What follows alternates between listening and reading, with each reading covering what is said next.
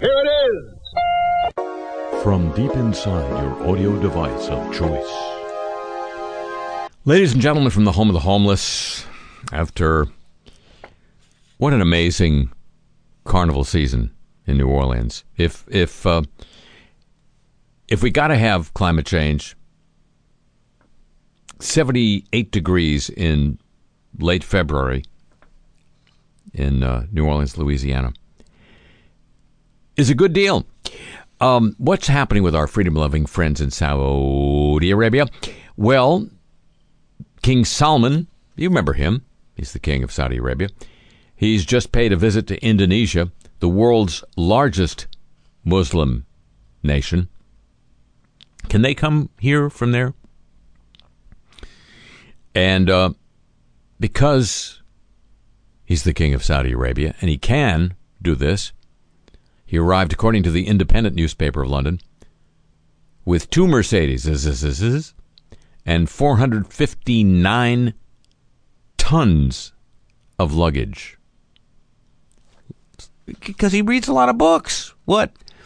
Anyway, why why is he visiting Indonesia? Not just to read books. Well, kind of. Saudi Arabia aims to open more Islamic schools in Indonesia. These are the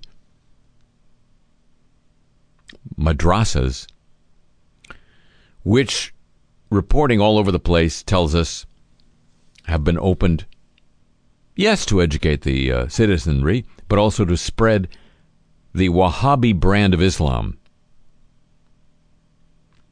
The uh, Saudis are also going to increase the number of scholarships for students to get more kids in the door. This is a very close, tight, and friendly relation, said the Indonesian cabinet secretary. Pramono Anung. Fringe Islamic is, Islamist extremist groups are growing in influence in Indonesia. Uh, just a nutty coincidence. Muslim leaders are taking an increasingly strict line on Islamic issues. That is at odds with Indonesia's traditional brand of moderate Islam. But that won't last long. Now, thanks to our freedom loving friends in Saudi Arabia, hello, welcome to the show.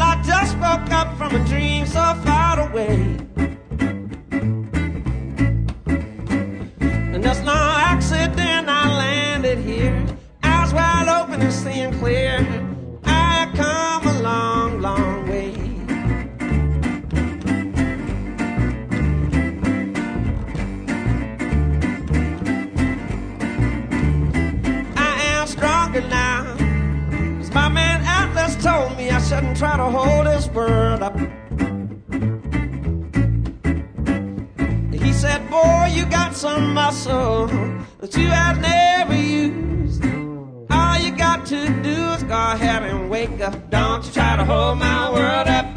Don't you try to hold my world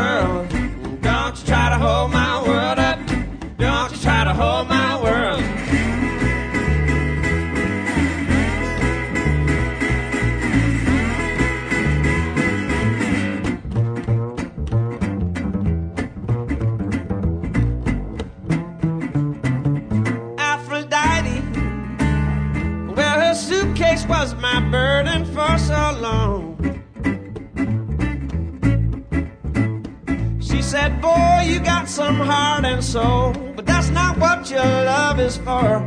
Lay your burden down and we'll both be stronger. Don't you try to hold my world up.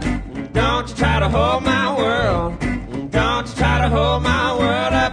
Don't you try to hold my world.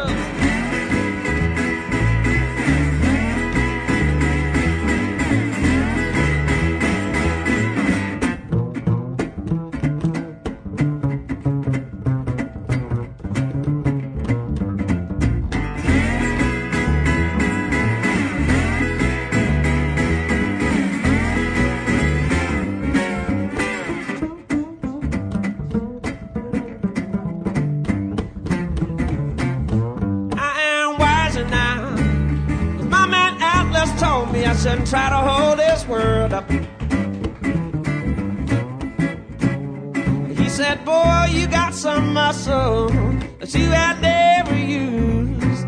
All you got to do is go ahead and wake up. Don't you try to hold my world up. Don't you try to hold my world. Don't you try to hold my world up. Don't you try to hold my world. Don't you try to hold my world up. Don't you try to hold my world. Don't you try to hold my world up. Don't you try to hold From the edge of America, from the home of the homeless, I'm Harry Shearer, welcoming you to this edition of the show. And now, ladies and gentlemen, news of bad banks. Is that a redundancy?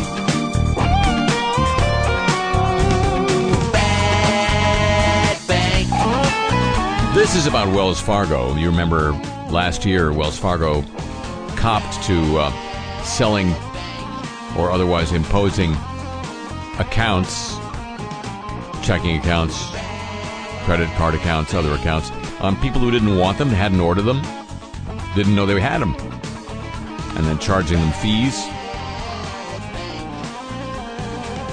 Because it was their way of serving the community. Anyway, they've now warned investors the bank may find more than the 2.1 million victims they said were the targets of their predation. And it also uh, has announced U.S. authorities are examining whether other firms, presumably financial firms, abused Wells Fargo's technology to violate international sanctions. I thought that was HSBC's job. The bank has expanded a review into how employees pitched accounts and other products to customers, looking at a broader time frame. Let's pull back and it's now refining its methodology to identify any improper sales. Bloomberg reported this uh, in an annual regulatory fi- filing. I blame the regulators. Quote, this work could lead to, among other things, an increase in the identified number of potentially impacted customers. In the other matter, Wells Fargo said it discovered overseas banks were using its software tools. They're just tools. Just poor workman who blame, blames with uh, to finance trade with countries and entities subject to U.S. sanctions. Doesn't appear that any of the transactions flowed through accounts at the bank. Leaders of the San Francisco based lender, I blame San Francisco, have been working since September to restore its reputation and assuage public furor after authorities fined the company $185 million and sent several bank officials to no, no bank officials to jail after possibly opening more than 2 million retail bank accounts without customers' approval. It's a virgin crime. Nobody did it. The bank has vowed to investigate what happened and make customers whole and make their executives half. No, not the second part. Wells says it has spent $3.2 million giving refunds to customers identified in the early review. And the bank announced this week it is going to withhold last year's cash bonuses from eight senior executives, including the chief executive officer and the chief financial officer. And because they're going to jail, no, they're not. And it's going to claw back equity linked compensation received earlier because the board of directors is holding management accountable for the account scandal, unlike the government, which isn't. The decisions will pull about $32 million in pay and equity awards from the executives. These actions decided at the end of last month, weren't meant to signify findings of improper behavior, according to the chairman of the bank. I guess they're just the bank's way of saying Happy Black History Month. The board of directors' investigation is continuing because it is such a bad bank. And now, ladies and gentlemen, I'm going to read the trades for you. Would you let me do that? I think you would, because I've been listening in on your conversations, much like Facebook. Speaking of which, from Courthouse News, not exactly a trade, but it's a news service of what's going on in our courthouses. Facebook agrees to cut back on its snooping. I think you want me to read this for you. Facebook has agreed to stop reading its users' private messages for targeted ads to settle a class action suit that claims it broke federal and state laws by doing so without consent. That damned consent.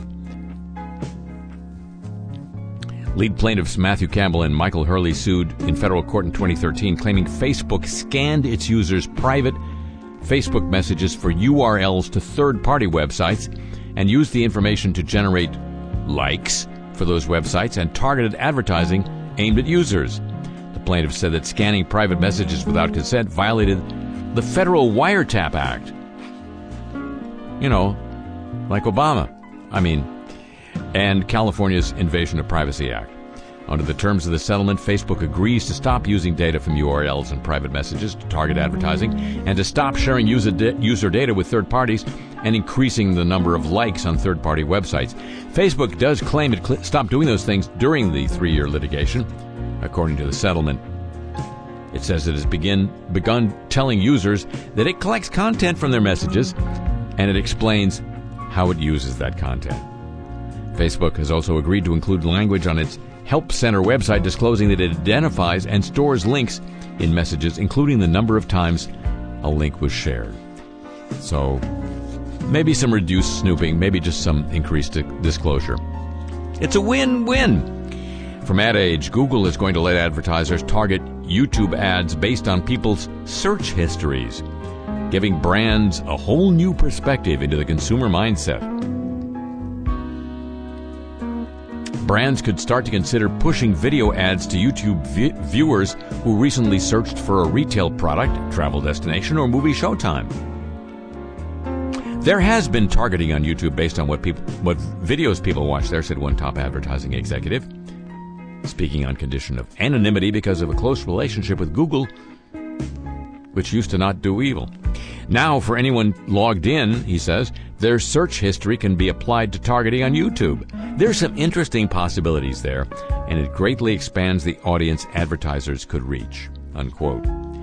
Google search data is considered among the most powerful information for guiding advertising. Google has kept it under tight wraps, careful when it applying it toward out, uh, ads outside the search experience. Google faces extra scrutiny from regulators and privacy advocates when it comes to collecting consumer data and applying it to its ad products. For years, the company kept a wall between search and other ad products, but increased competition from Facebook has made that commitment impractical. Google, Google users can turn off ads personalization in their settings. You know how to do that, right? As more viewership on YouTube shifts to mobile, your phone, we're making it easier for advertisers to deliver more relevant, useful ads across screens, said Diya Jolly, YouTube's Director of Product Management. Now, information from activity associated with users' Google accounts, such as demographic information and past searches, may be used to influence the ads those users see on YouTube. More than 50% of YouTube video is viewed on the phone. And as if you weren't aware enough that if you don't pay for a, pro- uh, a service, you are the product, comes this from Creative Review, a British trade. Brands in the next five years, according to British Business Insider, it's quoting another trade, estimates uh, brands are going to spend around $5 trillion on the Internet of Things.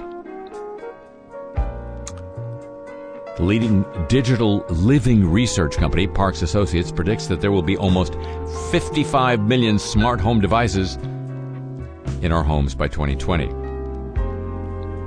But imagine the following scene is 10 p.m. on a Friday night in 2019. You're committed to another dry January, and it's been a very, very long week. You find yourself in the kitchen. Your washing machine is wailing at you. From all angles of the house, your latest five vice, voice assistants wake up and start vying for that all important product reorder, each one trying to out trump the other with more and more outlandish one liners. The fridge starts to squeal at you. Your milk supply is low, and the latest medical wearable kicks into action. In order for all of us not to simply reach for the mute button, brands need to start future proofing for the sound of tomorrow. The continuously evolving professions of user interface have shied away from sound in the past and for good reason. Ultimately, anything unnecessary for the end user should be eliminated. Visual user interfaces are dominant at the moment. We have screens. We don't need to hear something if we can see it's happened. But there are some user interface sounds out there. Bucking the trend, of course, a swift sequence of notes tells you your iPhone battery is about to die. A major chord notifies you you've sold those old Levi's on eBay. There's the Twitter refresh droplet and the Facebook Messenger bubble. As we move towards an era of advanced virtual assistants, more voice and gesture interaction, and less visual interfaces, sound will become more important. Apple's email swoosh is an early example of this.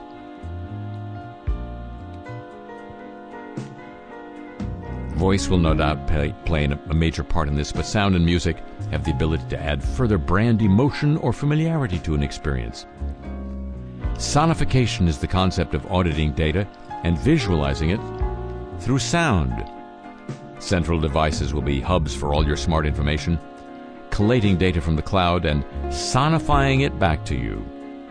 How your brand sounds amidst all the others in this cluttered environment will need to be designed with care. Branding, marketing, and advertising product and sound design teams will need to work in tandem in order to craft the best usability and eliminate any superfluous function. Clients are starting to think about what sound world they want to own in the future. I'm digging the future. An attitude I adopt, ironically, when I read the trades for you. And speaking of smart homes, you know about the, or you may know about the uh, little thing that happened to Amazon Web Services, which is the leading purveyor of cloud services. The cloud is not a thing in the sky, by the way, ladies and gentlemen. It's a bunch of computer servers sitting on, you know, a farm in some rural part of the country with low tax rates. And the one in um, the East Coast Amazon's first server farm, kind of had a crash this week because of a typographical error typed in by a human. Human error. Who would have thunk it? I thought we were beyond human error.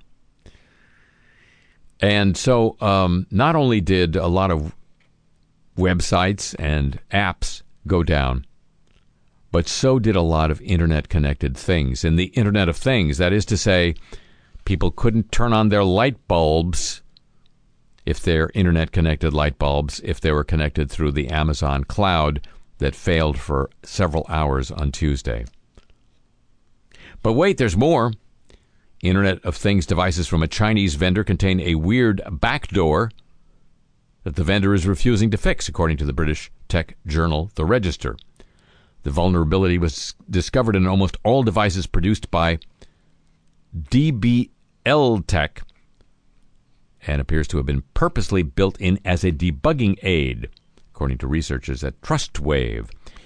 The TrustWave people say they followed a responsible disclosure process, but they claim the manufacturer responded only with modifications to its firmware. Mm, I like firmware that leaves the access open. Then the vendor cut off contact with TrustWave entirely. The security firm says it has since been able to write exploits that open both the old and new backdoors. So they can get into your light bulb by the front door. Or did you know that your light bulb had a front door and a back door? This is a wonderful future we're going into. Don't you want to live in a smart home? Do you already? show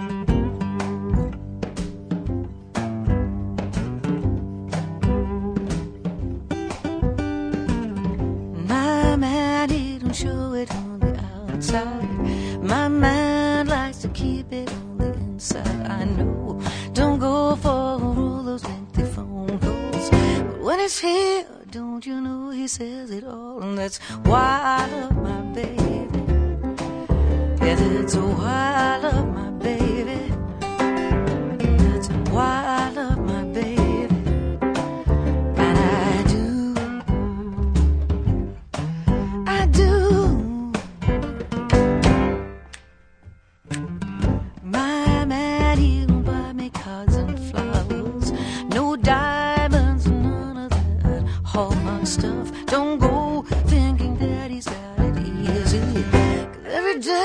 don't you know he aims to please me? And that's why I love my baby.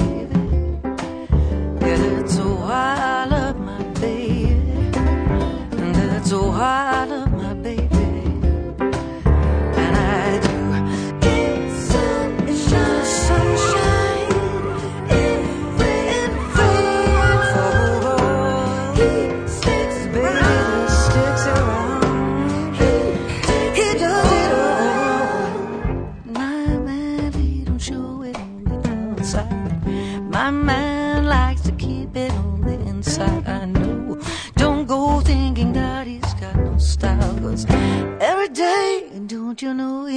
me smile. And that's why I love my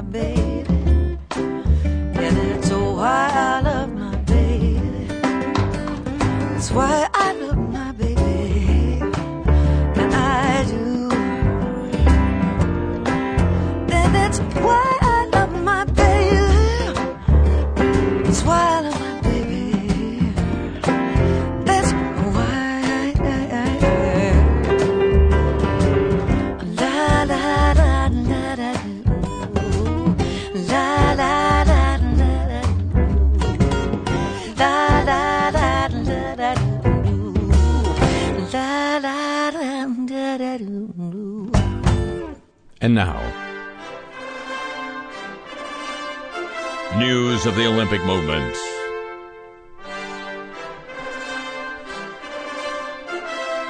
Produced by Jim Ebersol Jr.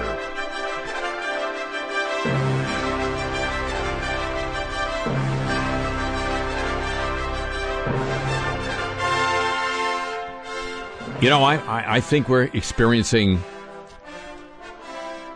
a period where um cities bidding to host news of the Olympic movement want to get out of the business. That's how bad it's getting. This week it was announced Hong Kong has made the final shortlist for the 2022 Gay Games. The country's bid is expected to draw 15,000 competitors. That's on a par with regular Olympic Games attendance. The Gay Games were founded in 1982 in San Francisco, were originally called the Gay Olympics. He was uh, the founder, Tom Waddell, was then sued by the International Olympics Committee and the USOC for using the word Olympics.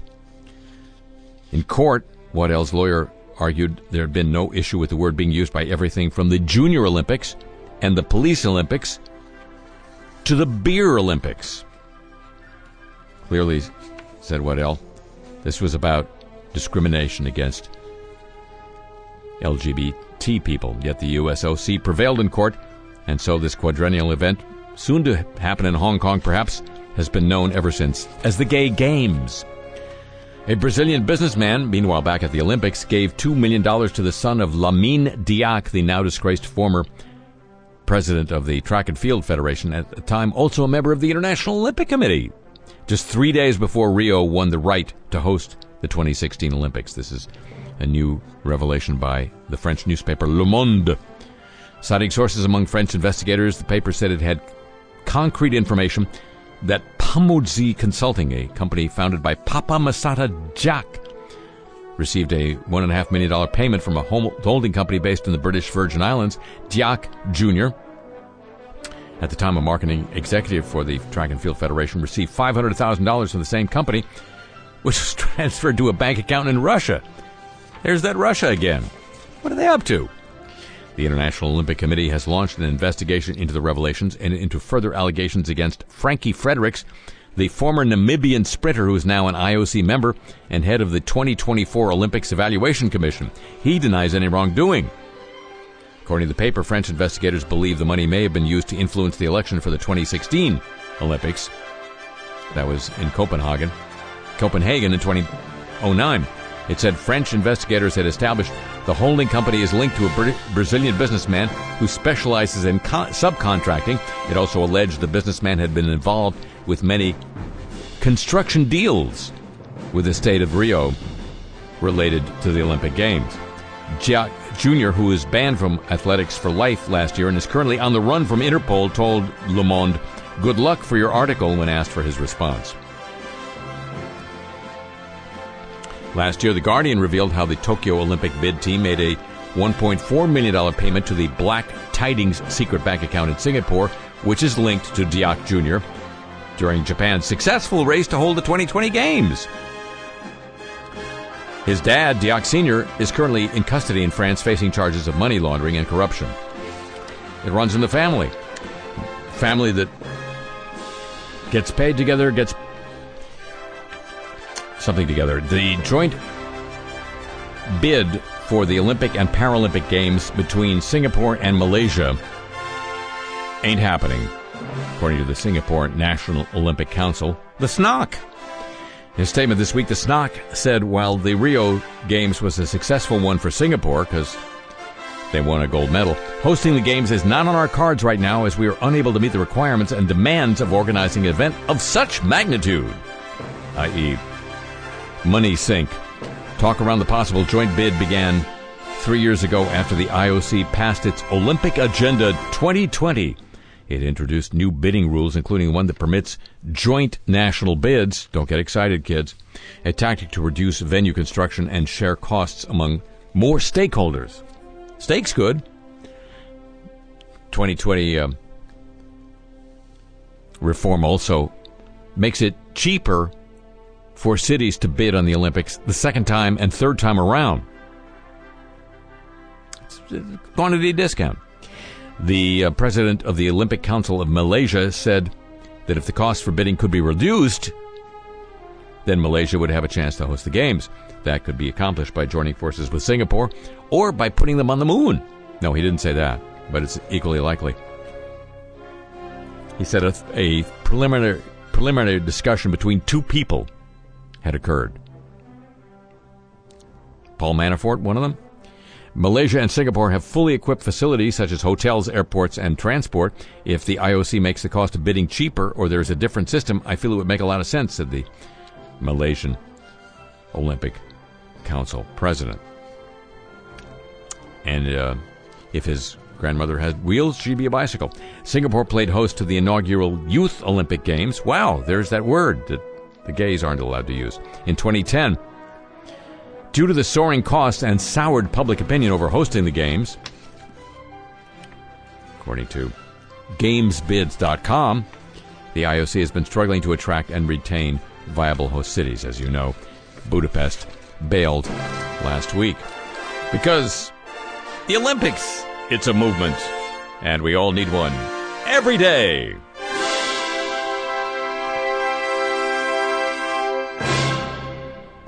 And now, the apologies of the week. Well, you know, the Motion Picture Academy did apologize for the uh, screw up with the envelopes at last week's Oscar ceremony. They also issued another apology. The Academy apologized to producer Jan Chapman for mistakenly including her picture in the Oscar telecast's In Memoriam segment, or as they call it backstage, the Necrology Package. True story. Chapman's photo was used instead of Janet Patterson's, an Oscar nominated costume designer who died last October. The organization also apologized to the Patterson family. We sincerely apologize to Jan Chapman, whose photo was mistakenly used in the In memoriam tribute for her colleague and dear friend, the late Janet Patterson. The organization said in an Instagram post, Janet, an Academy member and four-time Oscar-nominated costume designer, designer was beloved in our community. We extend our deepest apologies and condolences to the Patterson family. The apology came more than 48 hours after the telecast. Well, they had parties. Fairfield, Connecticut, Board of Education Chairman Tom Sirard apologized to about 25 parents assembled this week before a special meeting. The parents protesting held signs that included printouts of the memes Sirard had posted on his personal Facebook page. One included a picture of President Abraham Lincoln and said, Haven't seen the Democrats this mad since we took away their slaves. Sirard says Little doubt exists that his posts were offensive to some. I know that I'm held to the highest standards of professional conduct and that I failed to up, live up to these standards, he said. In a statement before the board meeting, I apologize to my fellow board members, the teachers of our fine school district, the parents and students who I serve. I think he means whom, but you know, what the hell? It's a school district. And the voters of Enfield, Connecticut, who gave me their trust to represent them. Amazon Web Services, as I noted, had apologized for disruptions to its storage service and dozens of other services in its Northern Virginia data center region this week. The Amazon subsidiary also detailed steps it's taking to prevent similar outages in the future. We want to apologize for the impact this event had caused for our customers. While we're proud of our long track record of availability with Amazon S3, we know how critical this service is to our customers, their applications and end users, that's you, and their businesses. We will do everything we can to learn from this event and use it to improve our availability even further. The Amazon Simple Storage Service team, S3, was debugging an issue when a uh, guy hit a typo. Don't you feel better as an end user, fellow end user? Deadline Nassau, Bahamas. A somber and penitent Bahamian Prime Minister Perry Christie faced his nation and apologized for making an obscene gesture at a political meeting over the weekend. Christie has been at the center of a public furor over after sticking up his middle finger at a public meeting Sunday night, offering his deepest expressions of regret in a statement delivered to the uh, legislature yes, uh, this week. I really stand to express my regret to indicate specifically that it related to specific individuals. At a political meeting, a pumped up Christie had shocked his supporters when he made the middle finger gesture after detailing that it was how he had responded to a man who challenged him to deny that he owned a particular condominium. There was never any intention to speak to any other person or issue other than those who were attacking me or my family, he said. Politics gets rough even in the Bahamas. Dayline Richmond, Texas, a Houston area school district is apologizing after an administrator told Muslim students they need to obtain permission from an imam to wear hijabs in school. The Fort Bend School District, not, not the one in Indiana, said in a statement that students at Bush High School, named after Barbara, I'm sure, uh, were given misinformation about needing documentation in order to wear a headscarf in school. At least one student took to Twitter to say an assistant principal had said a letter or email was needed from an imam explaining that a Muslim girl was following tradition in wearing the hijab.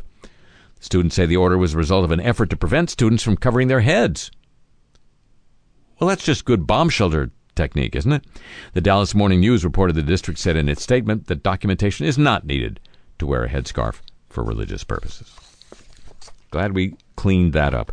U.S. Representative Mike Bost, Republican of Illinois, is under fire after reportedly comparing recent town hall meetings hosted by members of Congress, you know, with the uh, crowds yelling at them and stuff, to, the, quote, the cleansing that the Orientals used to do unquote, apparently referring to struggle sessions held during the Chinese Cultural Revolution under Mao Zedong, in which individuals were publicly humiliated and attacked by crowds.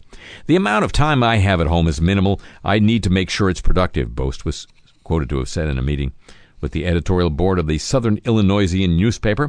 You know that cleansing that the Orientals used to do, where you'd put one person out in front and 900 people yell at them. That's not what we need. Unquote. The Asian Pacific American Caucus took to Twitter to call Bost out for his use of the term Oriental. In a statement to CNN, he said he regretted his word choice. I used a poor choice of words in describing the coordinated disruptions taking place across the country. He said, While there was no malicious intent, I regret that my words may have distracted from an important point. Yeah, I forgot what the point he was he was making. He's right. Dayline Houston Taco Bell has fired one of its employees and apologized after an offensive note was scribbled on an order handed to a Houston police officer. The bag containing the officer's food had the message F pigs written on the bottom. F was the first initial of a word. The incident happened on the same day two Houston Police Department officials were uh, officers actually were shot in southwest Houston. The officer posted a picture of the bag on Facebook and called his union which contacted Taco Bell. The chain terminated the employee involved. They apologized to the officer and to every single Houston police officer. Deadline Middlebury, Vermont, the president of Middlebury College, apologized to a political scientist whose speech on campus was blocked by student protesters. He blamed some of the ensuing violence on outside agitators. Why don't they stay outside? Why do they come inside? They don't like fresh air, apparently, these, these agitators. Quote, as many of you are aware by now, a large group of student protesters disrupted Charles Murray's talk in Wilson Hall. I'm deeply disappointed by the events that I witnessed, and it was painful for many people in our community to experience, said the President Laurie Patton of the Middlebury, Vermont based liberal arts college. Charles Murray wrote The Bell Curve, which uh, purported to prove that some people weren't as smart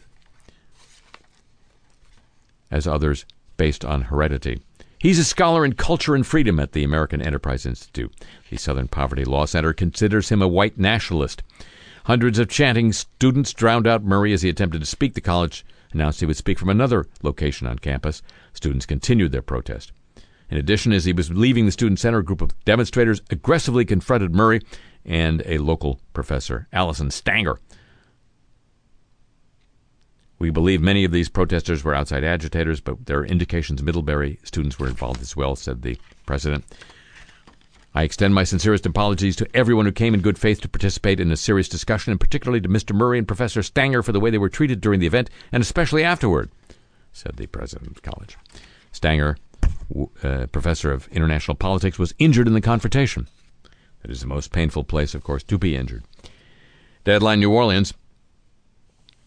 Paul Tuennerman, Chief Business Officer for Tales of the Cocktail, a prominent national conference for bartenders and the liquor industry that is held in New Orleans every summer, and the husband of founder of the event, Ann Tuennerman, resigned over the weekend after a flurry of public apologies posted on the organization's website and social media channels. It started with Ann's ride in the Zulu parade on Mardi Gras morning. He is executive director of Tales of the Cocktail. No, she is.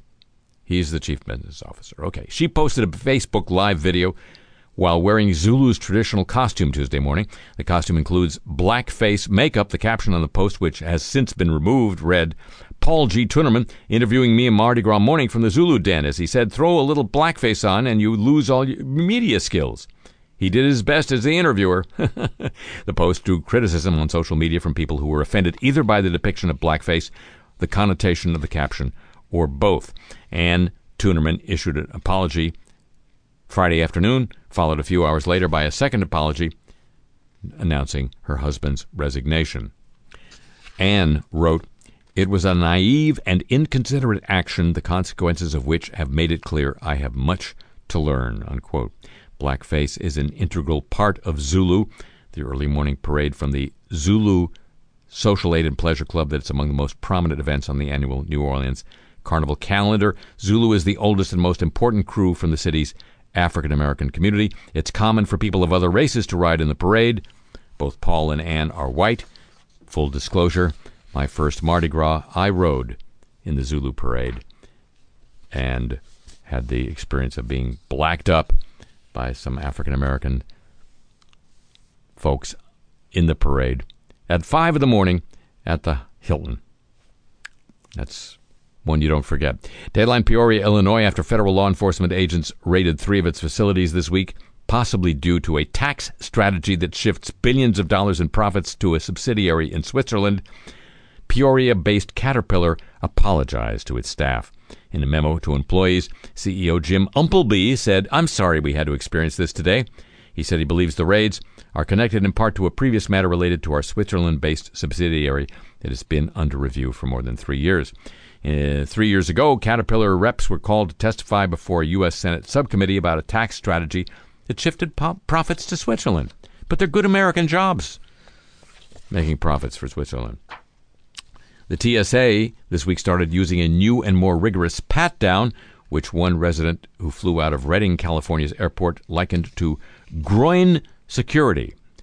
Said the airport manager, I apologize if somebody felt like they had a bad experience out here. Yeah, enjoy your experience. Sir Rod Stewart has offered his deepest apologies after he was filmed appearing to stage a mock execution in the desert. A video posted on what else social media appeared to show the singer reenact a beheading similar to those used by so-called Islamic State or by the Saudi Arabian government. He said his actions were misinterpreted. He said he and his friends were playing out Game of Thrones while larking about before a show. The clip has since been deleted from his wife's Instagram account. Former NBA star and current Israeli basketball player Amar'e Stoudemire apologized this week for homophobic comments he made in a recent interview, saying he had been joking. He was known for his joking in the NBA, wasn't he? And Deadline Dubuque, Iowa, more than 150 people gathered at the University of Dubuque. They have a university in Dubuque to discuss how to respond after two students posted a photo of themselves in blackface on social media, sparking outrage at the school and surrounding communities. The image featured two white women with dark clay or paint on their faces above the words Celebrate Black History. Both students apologized at the event. The apologies of the week, a copyrighted feature of this broadcast. What a week for President Trump. President Trump. Uh, yeah, it amuses me to say those words. Um, of course, he started with that uh, speech to a joint session of Congress, the substitute State of the Union address, because he doesn't know the State of the Union yet. The first speech the president delivers to Congress is always the faux State of the Union address. As a result, got high marks for reading the teleprompter and not uh, and for being good Trump, not bad Trump, for being presidential, uh, at least from the pundits. Meanwhile, the journalists were receiving leaks that uh, were to the effect that Attorney General Jeff Sessions had had two contacts with a Russian, the Russian ambassador to the United States during the uh, one once during the uh, Republican convention and a second time in September. Uh, that led to a furor over Sessions' contacts with the Russians. Uh, after which he announced he was recusing himself from any further investigations of Russian possible Russian involvement in meddling in the United States election campaign. Arnold Schwarzenegger announced he was leaving the new rebooted version of The Apprentice. And first thing Saturday morning, Donald Trump issued a tweet storm suggesting that all these leaks, or at least some of these leaks, were the result of President Obama having ordered Trump's tower wiretapped, Trump's word, in October during the election campaign.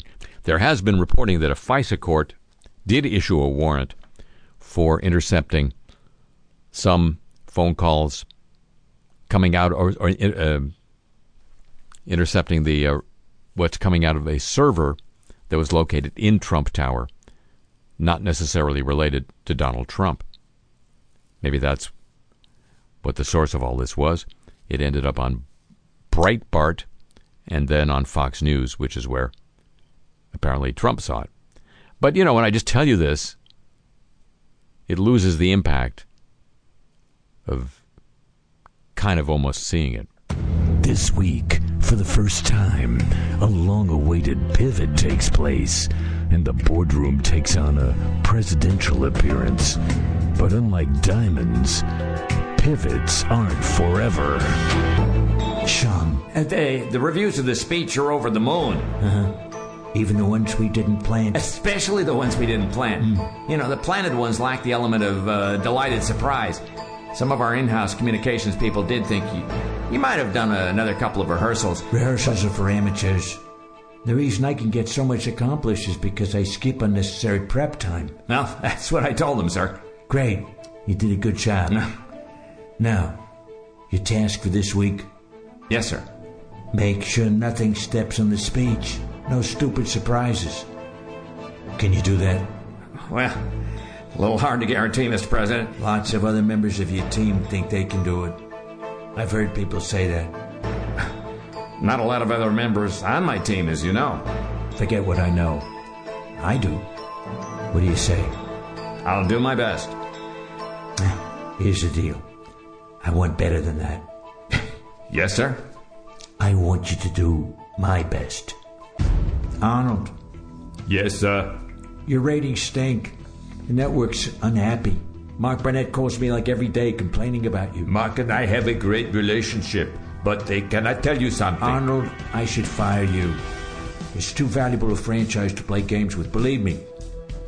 But if I fire you now, I step on my speech. Can't do it. I'm just saying, you're in a very big bubble here. You're facing elimination. Can I talk now? Sure. The camera's on you for a second. Mr. President, your name tarnishes everything this program touches.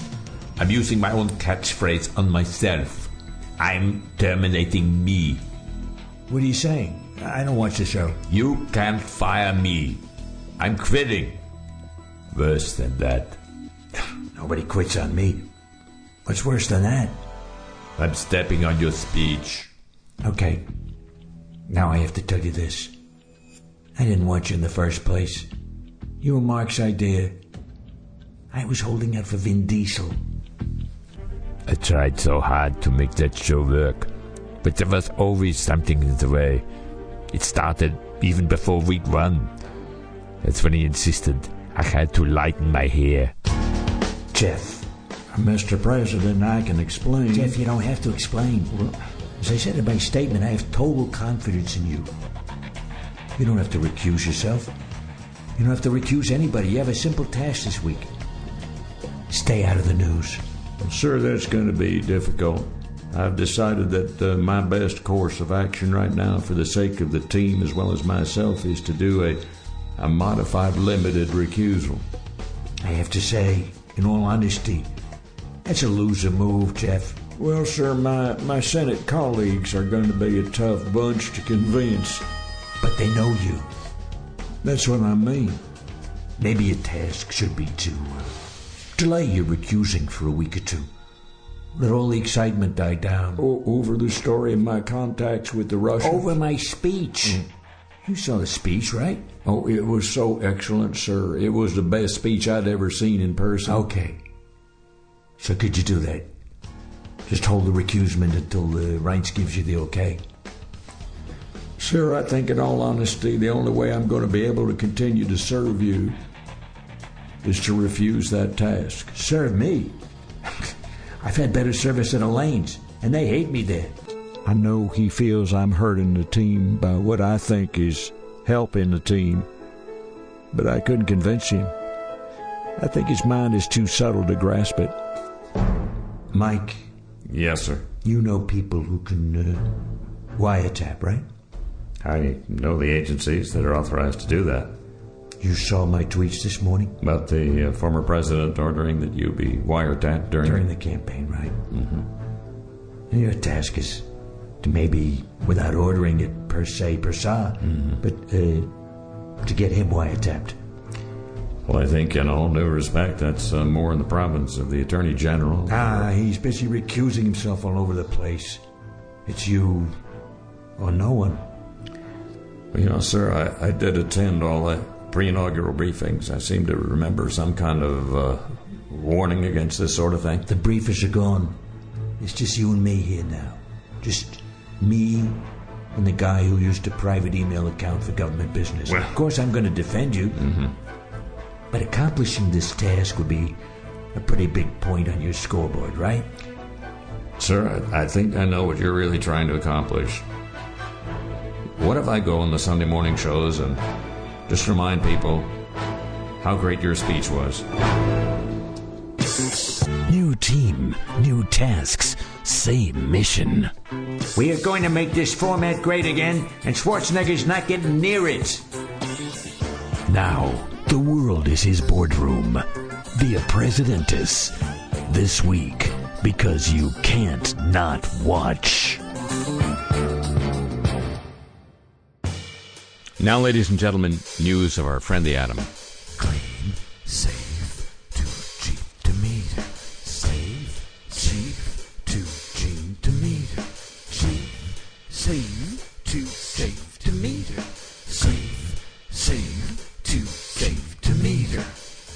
A robot was sent into a Fukushima reactor to inspect and clean the nuclear plant.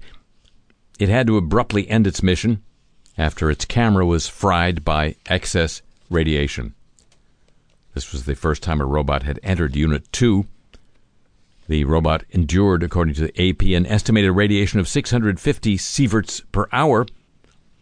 It was designed for up to 1,000 sieverts of cumulative experience. It was just two hours in when it got the uh, 650. That level of radiation would kill a human being instantly, but it's a robot. After the cameras started malfunctioning, the team decided to pull the robot back from its mission before losing it entirely. Images captured from the chamber before the robot died showed layers of melted paint, cable insulation, and metal grates. The team was trying to uh, send another robot to assess the structural damage. Pulling the fo- first robot early meant the follow up machine will have more work to do and less time to do it. Since both robots were designed to withstand the same amount of radiation, the uh, level of radiation, its record high, is potentially alarming, but the good news is it's contained. There are no reports of new leaks from the plant. Higher levels of radiation could also mean the robot is getting closer to the precise source of radioactivity, that melted fuel. We don't really know where that is. It's down there somewhere. You know, down there, China.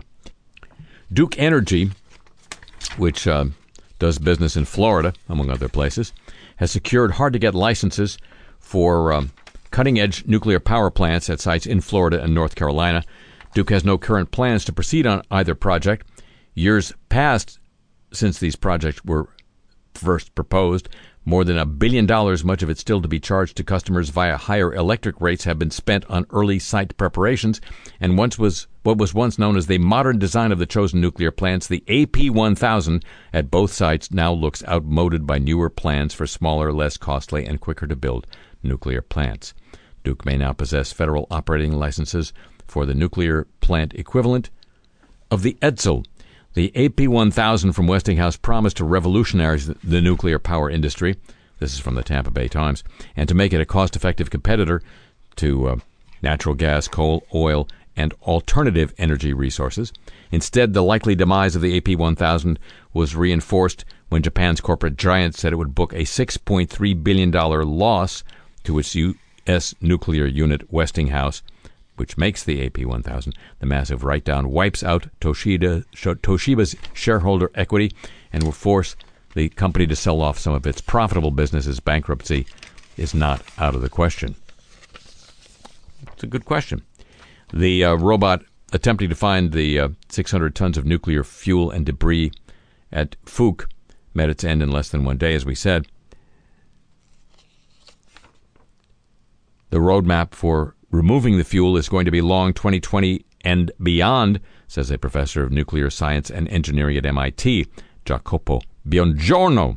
The re-solidified fuel is likely stuck to the vessel wall and vessel internal structures, so the debris will have to be cut, scooped, put into a sealed and shielded container, and then extracted from the containment vessel, all done by robots.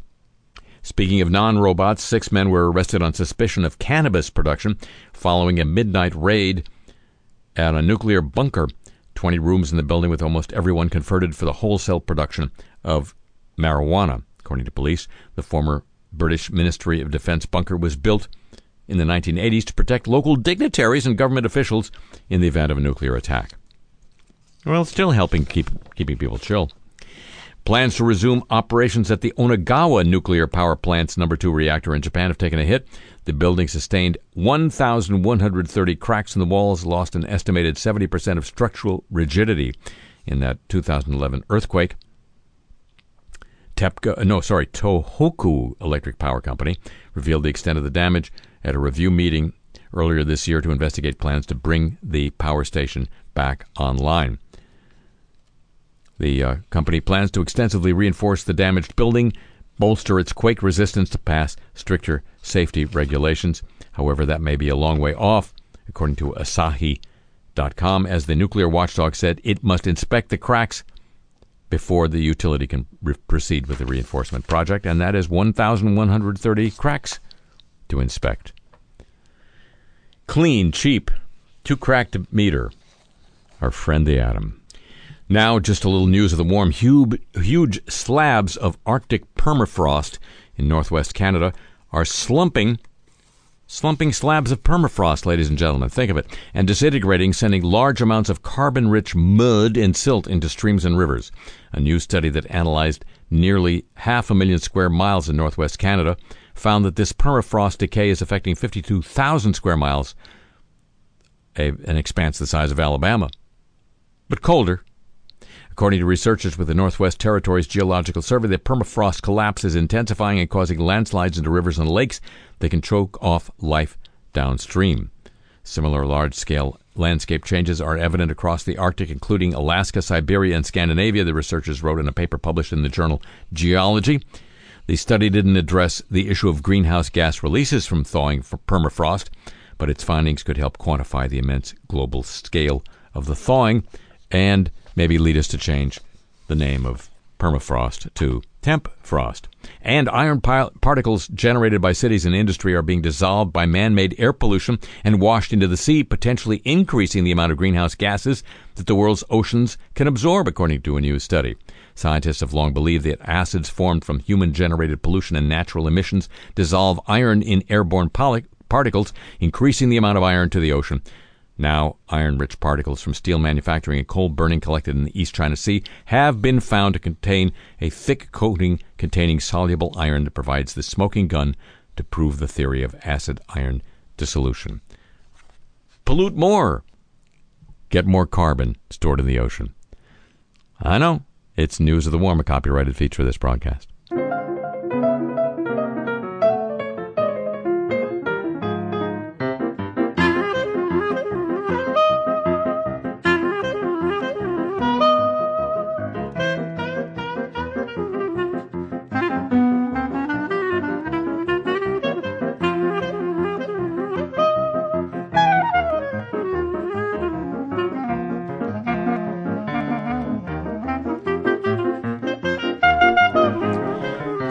Gentlemen, that's going to conclude this week's edition of the show. The program returns next week at the same time over these same stations over NPR worldwide throughout Europe, the USEN 440 cable system in Japan, around the world through the facilities of the American Forces Network, up and down the east coast of North America by the shortwave giant. It's not big enough to reach the west coast, but still, 7 uh, WBCQ 7.490 megahertz shortwave on the mighty 104 in Berlin, on the mighty Soho radio in London available for your smartphone through Stitcher.com, available around the world via the internet at two different locations, live and archived whenever you want it, harryshearer.com and kcsn.org, and available as a free podcast from Sideshow Network, SoundCloud, TuneIn.com, iTunes, and WWNO.org. And it'll be just like Arnold Schwarzenegger taking over this program, if you agree to join with me then. Would you already? Thank you very much, uh huh.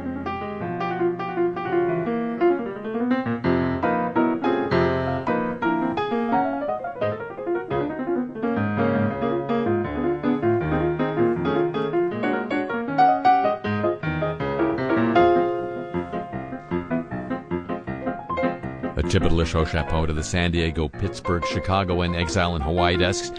Thanks as always to Pam Halstead and to Jenny Lawson at WWNO New Orleans for help with today's program. The email address for this broadcast or podcast or schmodcast, a playlist of the music heard here on, and your chance to get Cars I Talk t-shirts to bedeck your friends for St. Patrick's Day, you think? All at harryshearer.com. And I'm on Twitter at the Harry Shearer.